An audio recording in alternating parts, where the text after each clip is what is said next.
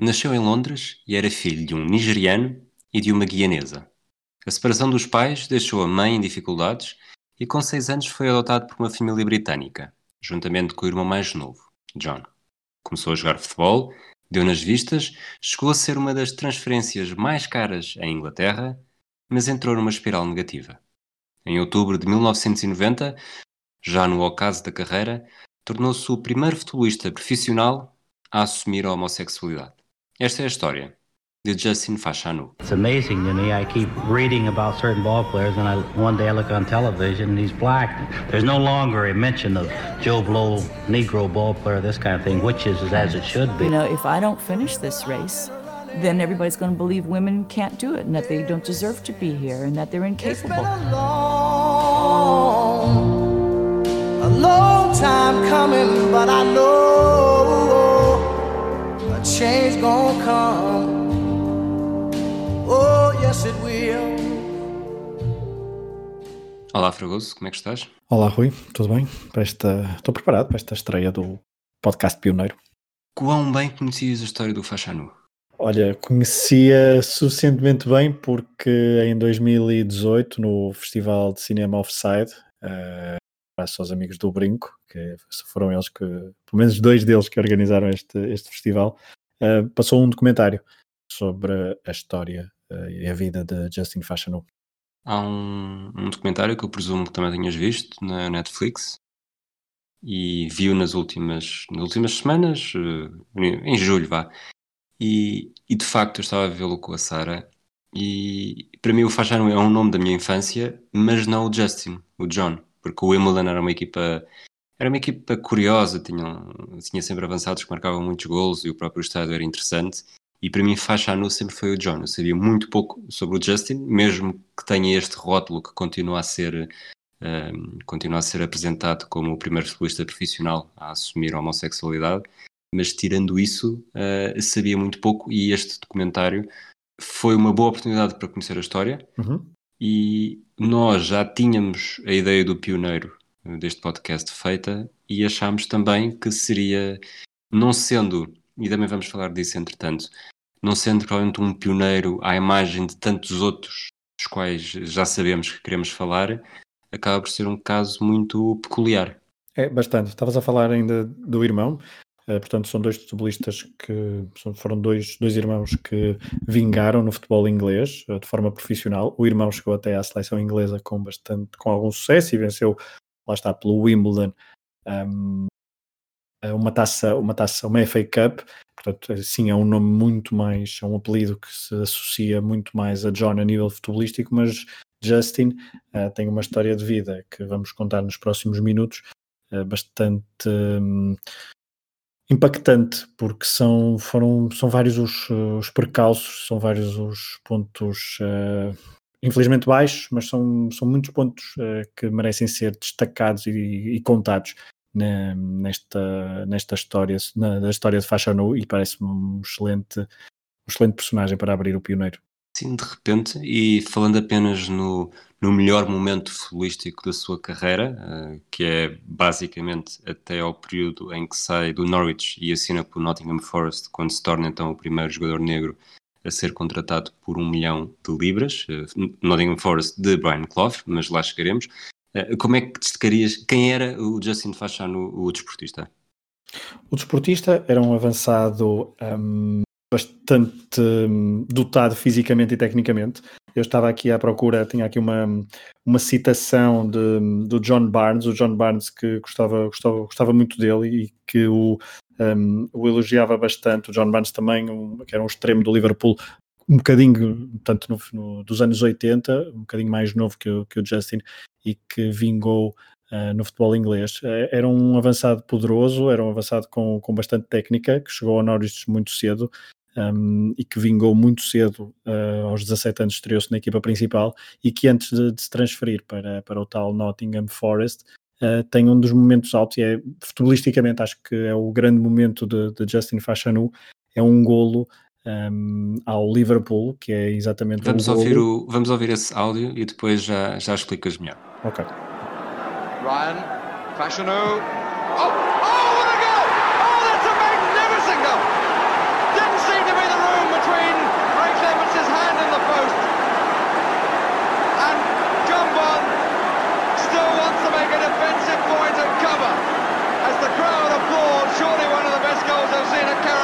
season.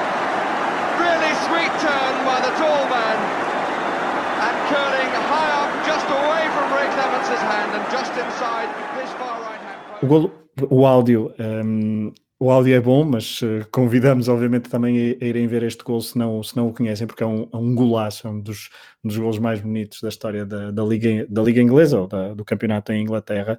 Um, é um remate que define bem, uh, Rui, toda, toda a potencialidade de Justin Fashanu enquanto futebolista e que estava neste momento na, na melhor forma que, que o futebol o conheceu.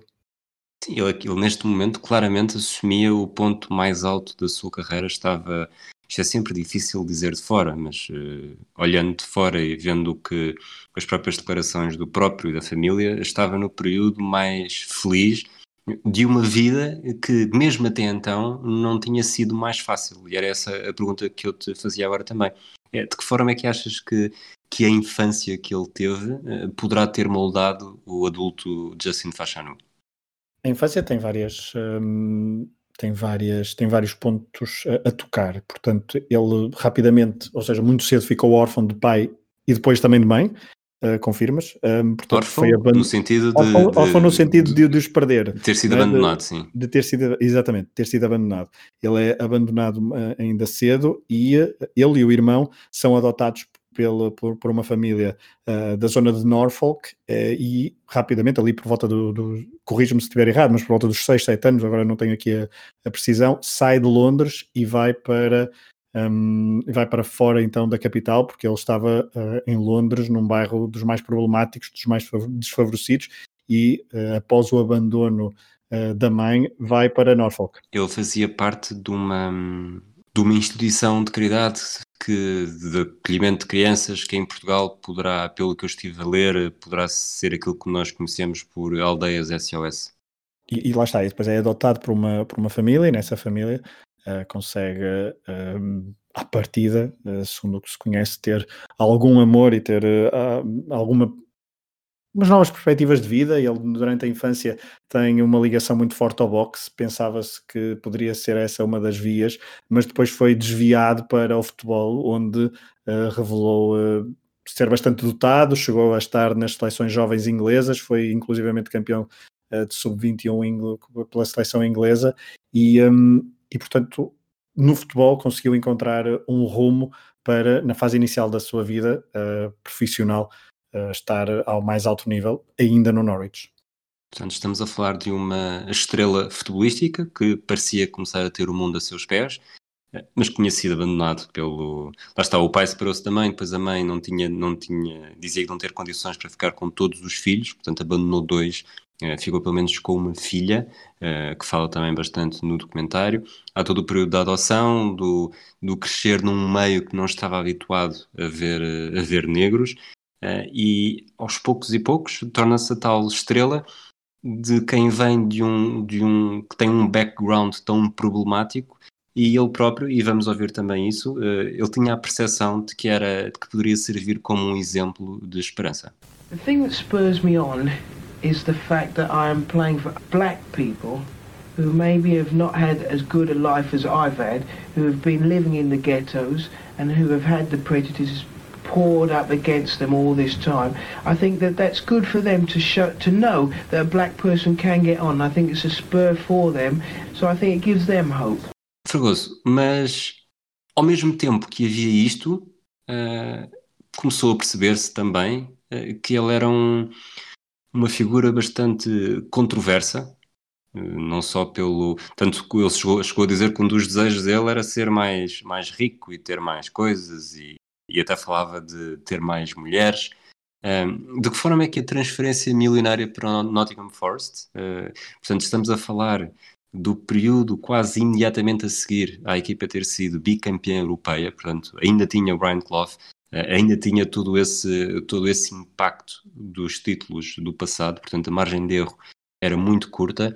E de que forma é que esta transferência ajudou a trazer à superfície os, os problemas e até os demónios que, que tinha. E demónios aqui não me interpretem mal. É preciso contextualizar. Estamos a falar, como tu disseste bem, do Nottingham Forest, uma das principais equipas do futebol inglês e também do futebol europeu. A transferência dá-se na época 81-82. Aquele gol que ouvimos foi na época 79-80, isto para se ter uma noção da proximidade. Portanto, estamos a falar de um, de, uma, de, um, de um jogador que tinha na altura, portanto, ele nasceu em 61, tinha cerca à volta de 20 anos, não é? Uh, muito jovem, custou, como tu disseste há pouco, um milhão de libras, foi, uh, na altura era o jogador um, Foi o primeiro jogador negro a que chega a valer um milhão de libras.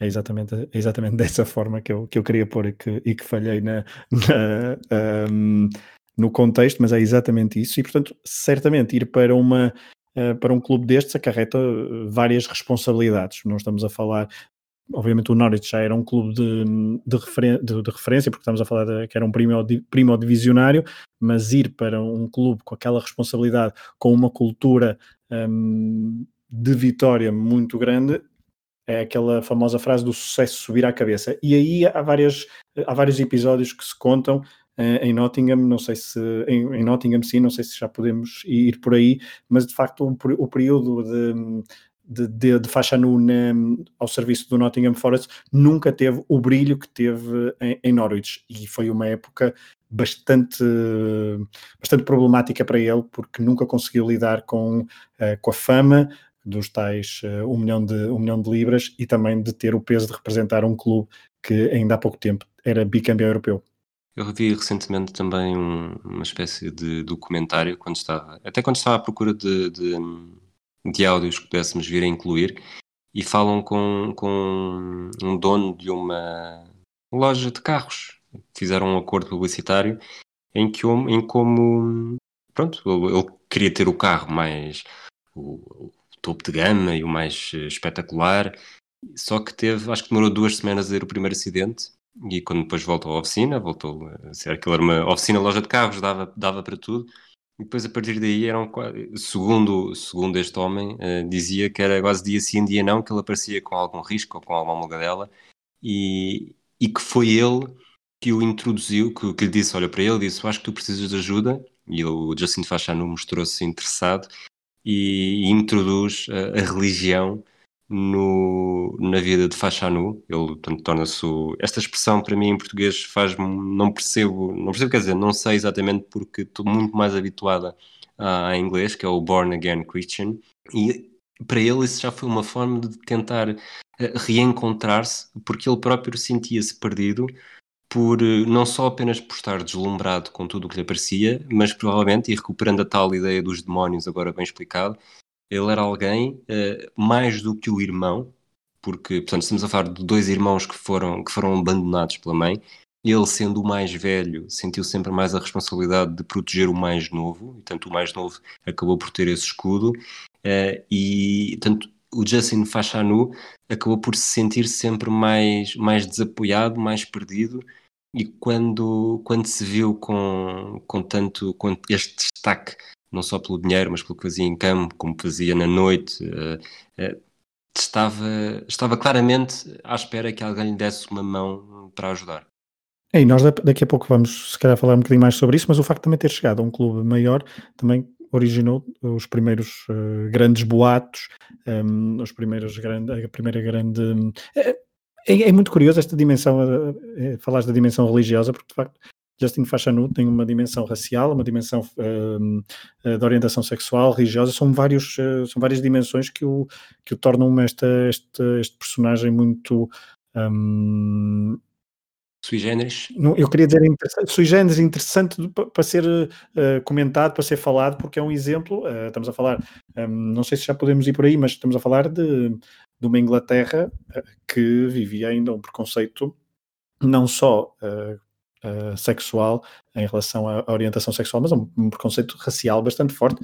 Não podemos esquecer que um, em 1968 um, um, um, deputado uh, do Partido Conservador, uh, chamado Enoch Powell, fez um, famoso discurso Rivers of Blood, uh, em que ele era um discurso em que ele apelava claramente contra a criminalização do racismo e que defendia que a Inglaterra e o Reino Unido uh, iria, iria sofrer rios de sangue se continuassem a abrir, e estou a citar, se continua, uma citação livre, se continuassem a abrir os braços aos, aos imigrantes, nomeadamente da, da Commonwealth.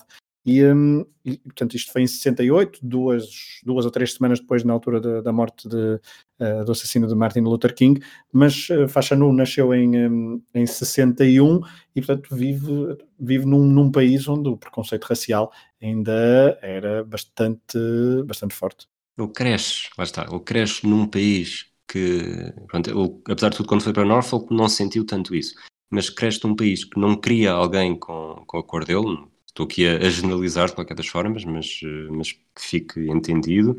Uh, não sei exatamente porque isso, por tudo o que eu sei, não há nenhum momento específico em que ele tenha, tenha sentido uh, pela primeira vez que seria, que seria homossexual, não fala, não fala muito disso, tanto que até há aquela primeira, primeira fase em que diz que quer dinheiro para ter mais, mais carros, mais casas, mais uma ou duas mulheres que venham pelo caminho.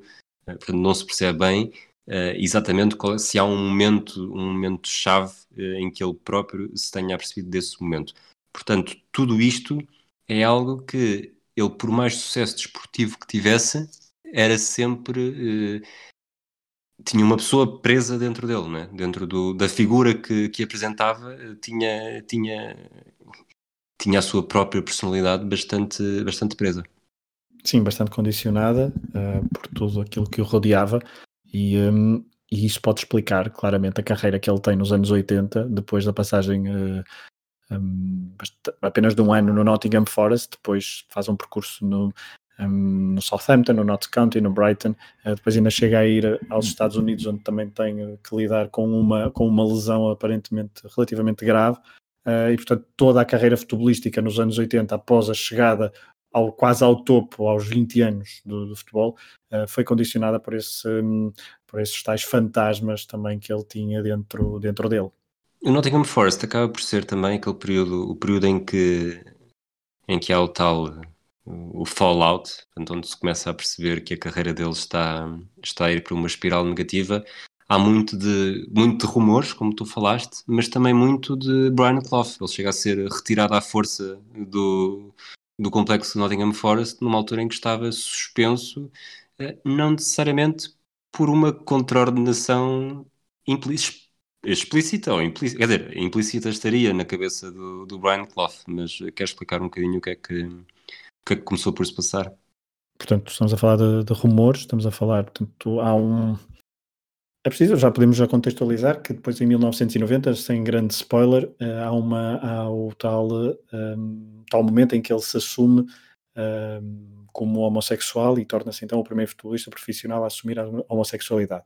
Isto só em 1990, mas em 1981, 82, na época em que ele está no Nottingham Forest, uh, de facto, uh, tal, os tais problemas na noite e, todos, ehm, e toda a vida que um jovem que custa um milhão de libras uh, e toda a atenção que, é, que cai sobre ele é, um, é, é bastante escrutinado e os boatos correm uh, na Nottingham de 1900, do início dos anos 80 em, nesta cidade inglesa. E um, apesar de, de Brian Clough até ser conhecido um, pelas suas posições mais à esquerda, o conservadorismo não era só um, do Partido Conservador, não estava só aliado ao, às pessoas do Partido Conservador. Há um conservadorismo geral na sociedade inglesa ainda bastante um, impregnado né, nesta altura da, da vida do Reino Unido e de facto uh, essa, essa aura de esses boatos sobre a orientação sexual uh, completamente arruinam a carreira do, do avançado no, no clube que tinha sido campeão europeu uh, uns anos antes. Isto não é necessariamente cronológico, mas vamos passar agora um áudio do irmão, John Fashanu, a falar de quando soube que, que o Justin era, era homossexual e também de que forma é que percebeu logo que isso não seria necessariamente uh, uma boa ideia, uh, ou seja, não seria bom para ele que algo assim se tornasse público. Day before the story was going to break, I think Justin plucked up courage to call me. And then he said to me, look, um, I'm gay, I'm a homosexual, um, and I'm going to release the story to the Sun, and it's um, going to be a big story. Being black and getting into trouble is a good enough story.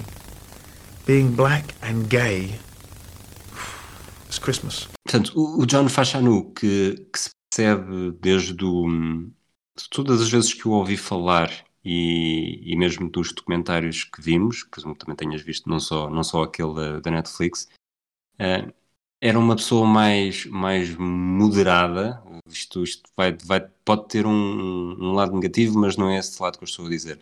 Era alguém que percebia melhor o efeito que, que cada, cada ação, uh, que reação é que provocava.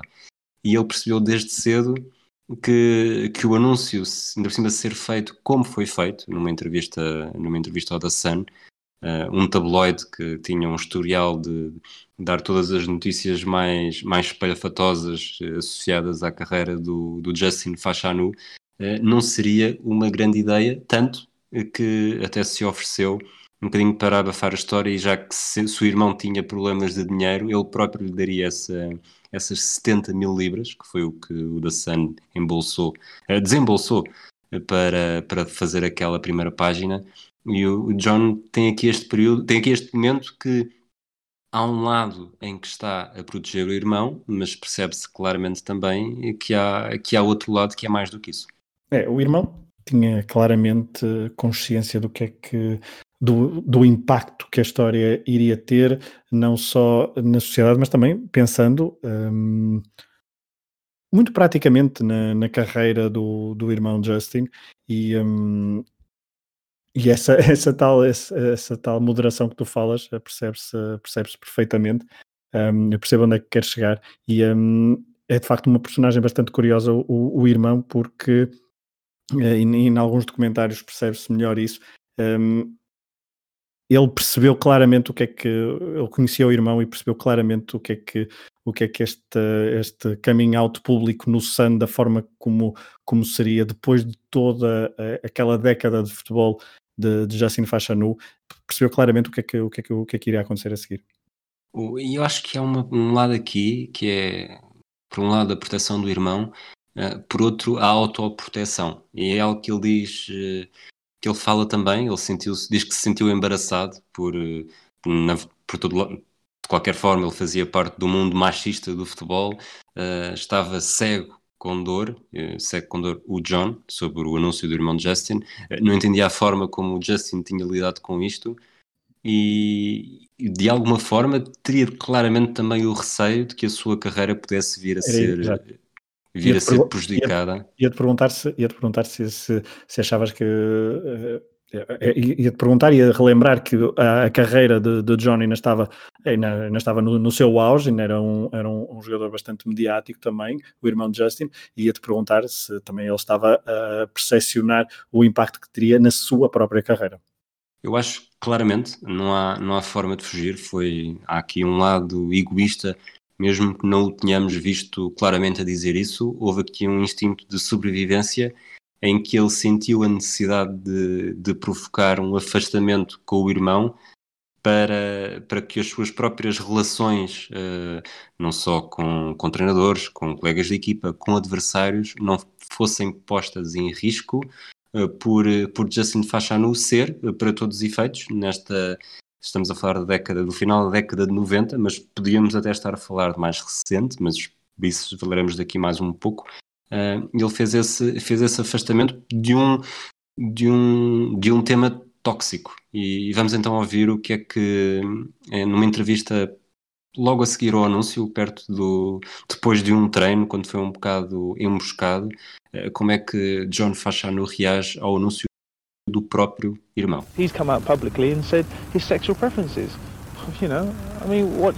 Every footballer doesn't come out and say they like women, they like men. That's not nobody else's business. So now he'll have to suffer the consequences. But I wouldn't like to to play or even get changed in the vicinity. That's just the way I feel. So if I'm like that, I'm sure the rest of the footballers like that. Fragoso, mas se o se o John ficou desiludido com, com o facto de o Justin se ter anunciado assim, uh, o irmão Justin também não, não ficou nada agradado com John. Eles que, enquanto crianças, se tinham dado muito, muito bem, uh, quando o Justin começou a ser famoso, uh, as coisas começaram a tremer e nesta altura praticamente já não se falavam e comunicavam apenas através de, da televisão. Pois é, também é preciso um, o facto de terem enverdado os dois pela mesma carreira, terem tido os dois um sucesso bastante, bastante acentuado na terem chegado ao topo do futebol inglês. Um, talvez tenha aumentado essa, essa competição um, e, tenha, um, e, e, o facto deles os dois estarem no mesmo ramo uh, pode ter tido impacto, como estávamos a falar há pouco no John, mas é verdade é que o Justin, uh, nesta altura, né, depois de ter tomado uma, uma decisão que não tinha nada a ver com futebol, um, o facto de ter assumido a sua, a sua homossexualidade não tinha nada a ver com futebol, esperava talvez uma, um, uma reação mais fraternal por parte de John, e isso não, não aconteceu. Vamos então ouvir a, a reação de Justin num programa televisivo pouco tempo depois de John ter reagido da forma que reagiu. It's disappointed me because I thought that he had more more um, depth and more uh, kind of um, more about him than that because really the, the, the, more tolerance I think is the word because we've been through so much together especially as kids we've been through so much that I think that it's disappointed me because I thought he was better than that. Frugoso, vamos uh, avançar aqui um bocadinho e perceber como é que este caso uh, pode ser enquadrado na, na lógica global de, do pioneiro e, e, e é difícil é, é, sempre injusto, porque uma pessoa quando, quando assume seja o que for, ou quando, quando é um exemplo, quando é um pioneiro, uh, seja onde for, uh, não tem que ter uma responsabilidade acrescida, apesar de ser isso que acaba sempre por acontecer. Nós vimos o caso mais famoso talvez seja o do Jackie Robinson, o primeiro negro a jogar na Major League Baseball, e na altura falou-se muito da responsabilidade que tinha, injusta, lá está, por ser o primeiro, como não podia reagir aos insultos, como não podia pisar a linha, como tinha de mostrar todos os dias, todos os jogos, a cada interação que os negros mereciam uh, estar ali, tanto como os brancos. E, e, ele passou isso de forma, de forma perfeita, uh, para muito, com, muito, um, com muitas complicações individuais e pessoais, eu acredito que não, tenha, não seja fácil, mas ele vestiu essa pele de, de pioneiro e realmente ajudou a desbravar o caminho. Uh, com faixa nu, e repito que não há nenhuma obrigação aqui, ele não, tem, não tinha de vestir essa bandeira ou vestir essa camisola só porque sim, só porque a sociedade espera, espera que isso aconteça, uh, mas a dinâmica é completamente diferente. Ainda assim, achas que é legítimo uh, dizer que, que, a forma como Faixa Nu anunciou a sua homossexualidade fez mais mal do que bem, uh, não diria à luta, mas para que no futuro pudessem aparecer mais casos com mais naturalidade e sem tanta dificuldade.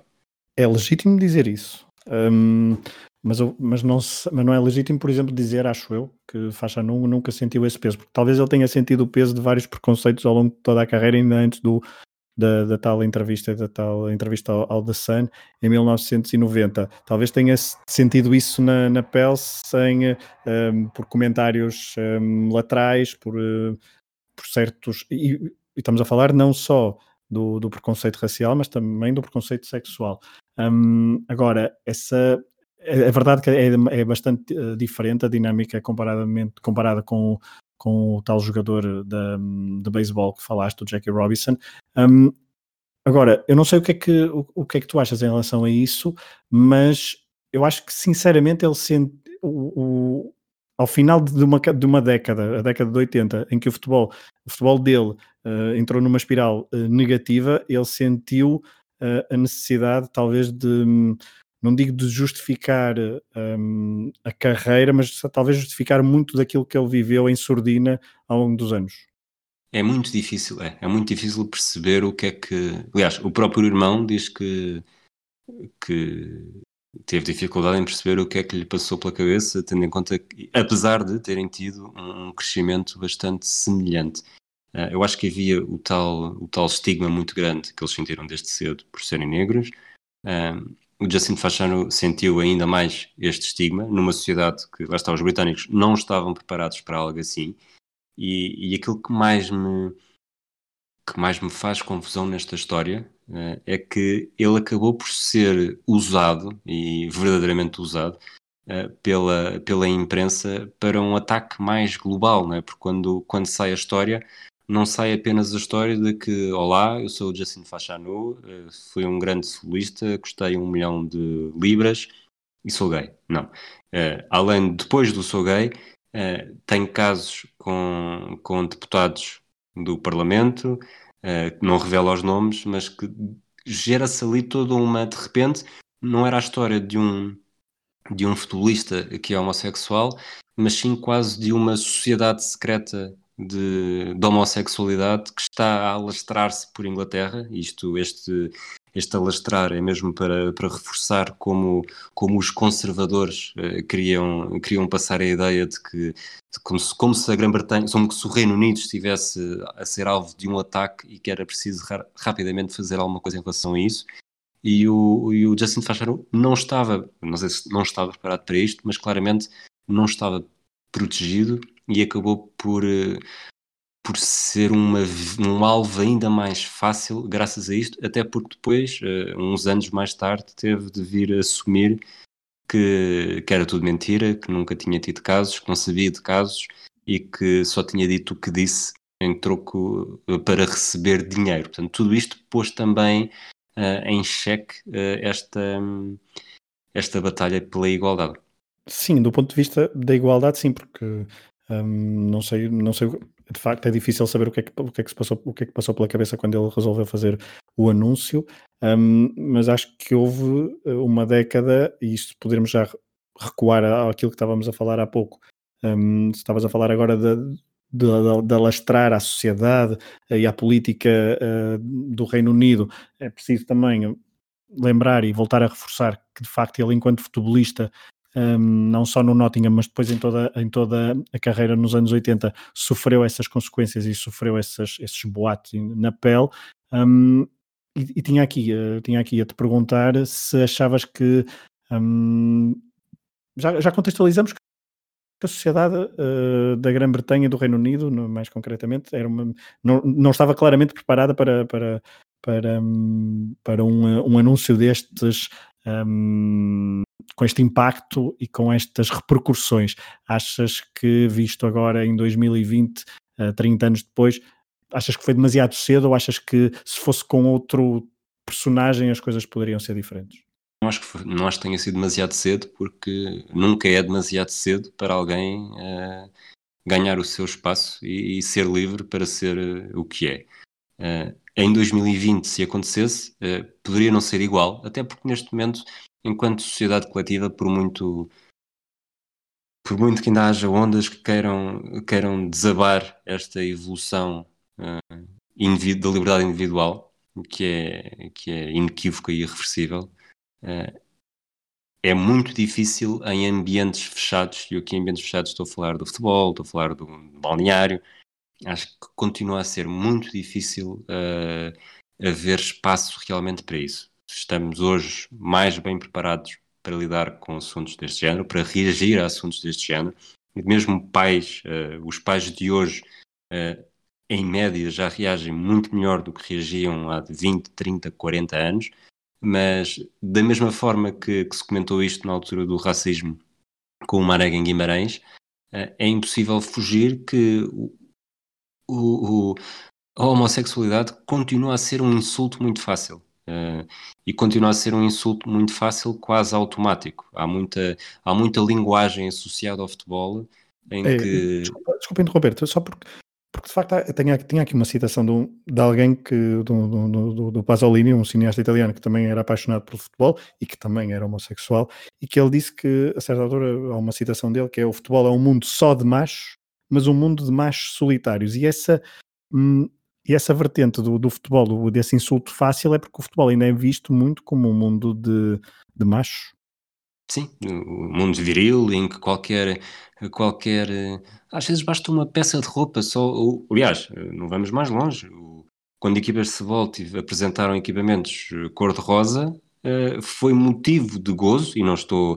Uh, o Benfica talvez tenha sido aquele o que esteve mais próximo da nossa realidade em 2007, 2008, mas houve o Espanhol, houve, acho que é o Palermo, Uh, não, não é preciso ir mais longe. O Vitória de Setúbal, uma vez, apresentou um equipamento cor-de-rosa na primeira década do, do, século XX, não consigo precisar a época, apresentou um equipamento alternativo cor-de-rosa. A pressão dos adeptos foi tanta que esse equipamento nunca viu depois a luz do dia. Foi apresentado uma vez no estádio e nunca mais viu a luz do dia. Pronto, o Benfica, lá está, o Benfica já chegou a jogar com ele, mas aquilo, para a rivalidade com, com o Sporting, para a rivalidade com o Porto, eh, foi uma enorme acha para todo um conjunto de piadas, de por muito que, é, que são brincadeiras inocentes, eh, que queiram dizer que é brincadeiras inocentes, eh, não é, não é porque alimenta, alimenta este estigma, aumenta este estigma, da mesma forma como, como as histórias do racismo e muitos dos argumentos contra a ideia do, de que há racismo em Portugal todas elas uh, caem, no mesmo, caem no mesmo problema, que é, não, isto ajuda, isto propaga, isto faz com que um jogador de futebol que seja homossexual não queira assumir-se, pelo menos enquanto está no ativo, porque sabe que vai haver este tipo de reação, vai haver este tipo de pressão, e que mesmo que não seja no próprio balneário vai ser dos adeptos, vai ser dos adeptos contrários, vai ser de, de colegas de, de adversários de, de, outras equipas, é, é muito difícil. Eu acho que dentro, do, dentro do, da luta pela eh, destes dos pioneiros que vamos falar ao longo dos anos, ao longo dos episódios, este é capaz de ser uh, um dos mais difíceis, porque o, o Fachano não foi o primeiro. Uh, já houve outros casos uh, que, apesar de tudo, são menos, são menos conhecidos, e, e, quase todos eles obedecem a um, a um, parâmetro muito simples, que é, ok, o anúncio é feito, mas quando a carreira já acabou, quando Sim. sentem que já não há nada que os possa afetar... Eh, Estás a pensar em Itzberger, não é? Por exemplo, Itzberger. Uh, há outro caso do, acho que é Robbie Rogers, que anunciou, acabou a carreira e depois, entretanto, foi contratado e voltou a jogar. Mas, mas é um caso que não tem, lá está, eu até, até fazer esta pesquisa não tinha ouvido falar. E eu ve, não vejo hoje em dia, seja em que país for, e, e sobretudo, e ponho Portugal, apesar de tudo, no, no extremo onde vejo isso como mais difícil, uh, não vejo que haja margem para estarmos aqui nos próximos 3, 5, 10 anos a ter essa, a ter essa confiança e essa liberdade que uma pessoa pode assumir-se claramente sem ter medo de represálias e sem ter medo de ver a sua carreira afetada por isso. Claramente. Um, ainda por cima, num mundo em que globalizado em que nas redes sociais, um, por muito que se promovam coisas boas e, e, e, um, e haja um impacto muitas vezes positivo de certas e determinado tipo de ações que se enquadrem até neste, neste espírito do, do pioneiro, a verdade é que também alimenta uh, muito ódio e, um, e, isso seria um, é uma das razões também porque acredito que muitos de muitos de muitos possíveis casos não queiram uh, enverdar por aí porque um, o impacto tóxico nas redes sociais seria, seria brutal. E, um, e é engraçado, estávamos a falar disso, mas mesmo assim não, não, não, é, não podemos deixar de, de, de notar muitas iniciativas no futebol europeu em grandes campeonatos, Premier League e Liga Espanhola, são aqueles casos que me lembro. Sim, assim, e o Estoril tem estado muito bem também. Ok, já, até já o Estoril não, não conheço o caso, mas no, no um, já poderás falar, falar dele mais pormenorizadamente, mas vemos uh, uh, na Liga Inglesa, vimos na, na Liga Espanhola vários, uh, várias jornadas em que da braçadeira com as cores, de, um, com as cores do, do arco-íris um, em relação, portanto, da bandeira LGBT, um, atacadores um, dos, de vários jogadores em, um, também uh, em, com, com, as várias cores do arco-íris. Nos Estados Unidos, uh, curiosamente, uh, com a MLS, são imensas as, um, as claques, as claques de vários clubes da MLS que têm sempre a bandeira do arco-íris nas suas claques, ou seja, nem é uma coisa propriamente institucionalizada da Major League Soccer, apesar da Major League Soccer estou, estou certo, quase certo disso, também promover esse tipo de, de iniciativas uh, em conjunto. Em Portugal, ias falar do Estoril, apesar de eu achar que muitas vezes um, a Liga, a Liga Portuguesa e a Federação Portuguesa talvez falhar um bocadinho nisso, e no caso do racismo, uh, por causa do Marega, depois nos dias a seguir, ou nas jornadas a seguir, houve um, coisas em Portugal depois são relativamente mal feitas, mas isso é um problema se calhar mais estético e, e organizativo, uh, mas houve obviamente um, Uh, reações mas lá, uh, e, e, uh, e, eventos e promoções e banners e, e ações conjuntas, só que são sempre movimentos reativos. não são movimentos proativos. E, uh, mas uh, queres falar do exemplo do Estoril? Eu percebo. O exemplo do Estoril não, há, não é muito longe aos exemplos do que foste falando do estrangeiro, mas eu concordo com isso, acho que são importantes, mas acho que ajudam uh, mais a sociedade em si do que o desporto em particular. Uh, okay. Não há problema se um adepto for, não há problema se um familiar teu for, uh, não há problema se. Estes limites que é casos que não sejam famosos e que mexam com o teu clube, que mexam com o teu balneário. Eu acho que mais importante do que isso é, é, e não estou a dizer que agora tem, tem de sair um caso por baixo do, da, da cartola só porque sim, mas é importante, é bom e é muito bonito que isto esteja a acontecer. Mas enquanto não houver uh, um verdadeiro caso de, de, uma equipa profissional, não sei se. Pronto, há muito também aquela diferença uh, futebol feminino futebol masculino, em que no futebol feminino os casos, há muito mais casos e, e, e são. têm essa voz. Se houvesse uma voz idêntica no futebol masculino, aí sim eu acho que se poderia começar a mudar, porque é preciso mudar por dentro, não é? Não é, não é, é importante mudar o exterior, é importante que o futebol uh, e o desporto contribua para mudar o exterior, para, para acordar uh, mentalidades, mas tem de se mudar por dentro também. Não é só não é só faz o que eu digo, não fazes o que eu faço. E isso para já ainda está, acho que ainda vai demorar porque não há não há há muito, muita coisa que ainda não está preparada verdadeiramente para, para acontecer algo deste género. Portanto, isso, isso responde à pergunta se a sociedade está preparada ou não para ter uh, um futebolista profissional masculino assumidamente homossexual. Um, e é preciso, talvez, no, estamos a entrar no, na fase final do episódio, relembrar os contornos um, da morte de Fashanu, porque Justin Fashanu um, suicidou-se em 1998. Suicidou-se em 1998 em, em Inglaterra, depois de ter sido acusado nos Estados Unidos de ter violado um, um adolescente de 17 anos, num caso que, pronto, a polícia já tinha, acho que já tinha proferido a acusação uns dias, uns, nessa semana anterior, e, e ele, uh, portanto, enforcou-se numa garagem, uh, deixou uma carta uh, para a família, desejava ter sido um melhor, um melhor filho, um melhor irmão, um melhor tio, um melhor amigo, mas, mas às vezes fazer o melhor uh, é difícil num, num, mundo tão complicado e dizia que também que esperava que, que Jesus uh, o recebesse de braços abertos para encontrar finalmente paz, uma vez que ser gay e uma personalidade é tão difícil que... Hum, mas por outro ser gay e ser uma personalidade famosa é, é, é muito difícil, mas uh, todas as pessoas têm as suas dificuldades, portanto ele também não se poderia queixar em relação a isso. Uh, e disse também que preferia morrer do que pôr os amigos e a família uh, a fazê-los passar por mais sofrimento, numa altura em que dizia que tinha medo que, que não teria um julgamento. Um, um julgamento justo por achar que toda a gente, toda a gente entendia que ele era culpado à partida. Até porque ele também, uh, uh, nessa, nessa carta, um, notou e descreveu que o, o rapaz e o adolescente que, que o acusava tinha pedido, tinham tentado extorquir uh, antes da, da acusação e, um, e que depois também se soube que já não era a primeira vez aparentemente que, que isso acontecia, portanto foram uns contornos uh, bastante trágicos do, dos últimos, os últimos instantes de, de, vida, as últimas semanas de vida de, de Justin Fashanu, desde os Estados Unidos e depois com a, com a vinda para, para a Inglaterra, uh, onde se, suicidou em 1998. Uma última referência, a, a sobrinha uh, Amal, filha de John. Na fundação, não é? criou assim a Fundação Justin Fashanu, onde o objetivo é exatamente este, lidar com, com o preconceito, uh, sobretudo dentro do futebol, e ajudar aqueles que sofrem de, de problemas de saúde mental com uma incidência uh, especial na comunidade LGBT.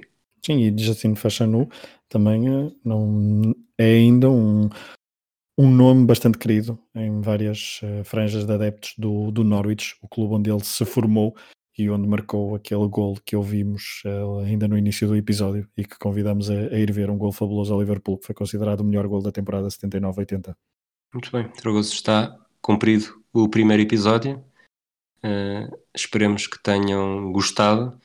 Voltamos, se tudo correr bem, na próxima quinzena para outra história de um atleta ou uma atleta que conseguiram quebrar barreiras que até então pareciam impossíveis. Um abraço a todos e até à próxima. Um abraço, até à próxima. It's amazing to me. I keep reading about certain ball players, and I, one day I look on television and he's black.